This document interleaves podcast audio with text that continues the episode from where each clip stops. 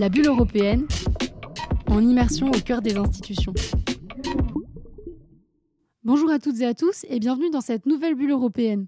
Pour cette édition, on se tourne vers le Conseil qui a voté ce 1er juin pour l'adhésion de l'Union européenne à la Convention d'Istanbul. Cette décision était très attendue par les défenseurs du texte, dont la proposition d'adhésion par la Commission datait de 2016.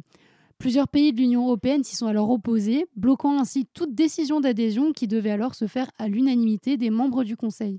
La situation se dénoue en 2021 avec une décision de la Cour de justice qui remet en cause la procédure de vote en confirmant que l'unanimité n'était pas requise pour ce texte.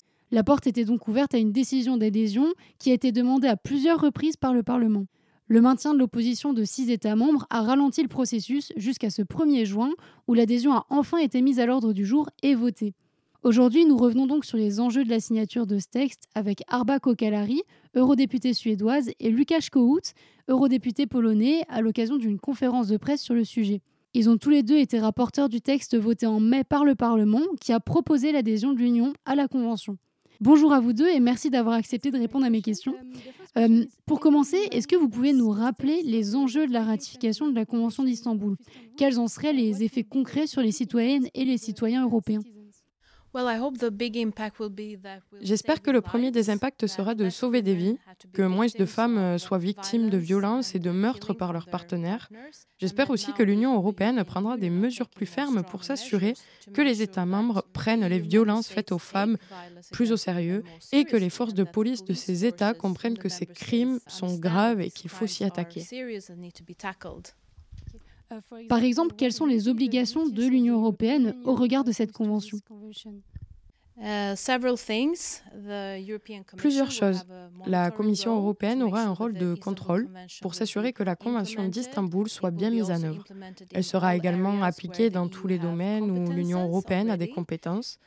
Puis l'UE sera beaucoup plus efficace dans la collecte de données auprès des États membres pour voir quelle est la situation réelle des femmes victimes de violences cela nous rendra aussi plus forts et nous permettra d'améliorer nos mesures. Ma deuxième question porte sur les pays qui se sont opposés à la Convention. En effet, six États membres bloquaient sa ratification jusqu'au mois de juin. Quelles étaient les principales raisons de cette opposition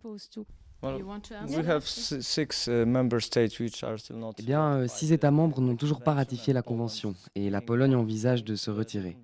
Le Premier ministre a demandé au tribunal constitutionnel polonais de se prononcer sur la question. Et de mon point de vue de citoyen polonais, il est donc très important de faire pression depuis le Parlement européen et depuis l'ensemble de l'Union européenne pour que la Pologne reste dans la Convention d'Istanbul. Vous avez demandé pourquoi certains États membres n'ont toujours pas ratifié la Convention. Il y a de nombreuses raisons, probablement des raisons politiques. Euh, certains pensent qu'il s'agit d'idéologie concernant la définition du genre. Mais vous savez, nous devons aller dans cette direction. Cette convention d'Istanbul est le meilleur des cadres anti-violence au niveau international.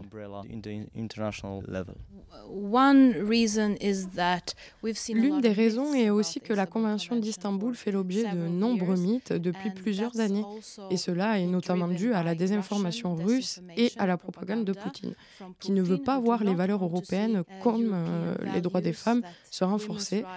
Malheureusement, ces tentatives d'influence de l'opinion euh, dans plusieurs États membres ont été très efficaces, ce qui est très regrettable.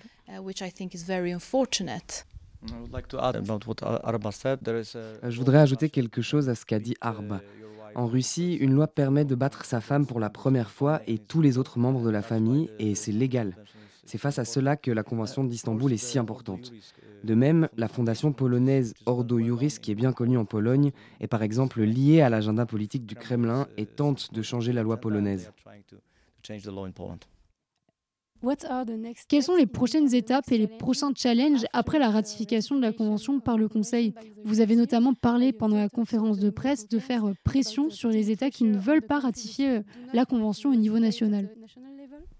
La question la plus importante est peut-être celle de la mise en œuvre de la Convention dans les États membres. Du point de vue de la Pologne, le pays est parti de la Convention d'Istanbul depuis 2015. Mais malgré tout, la définition du viol, par exemple, n'est toujours pas mise en œuvre depuis la Convention. Et il y a beaucoup de problèmes de ce type dans de nombreux autres États membres. C'est pourquoi, en tant que Parlement européen et Union européenne, nous exercerons une pression accrue sur les États membres pour qu'ils mettent en œuvre la Convention d'Istanbul.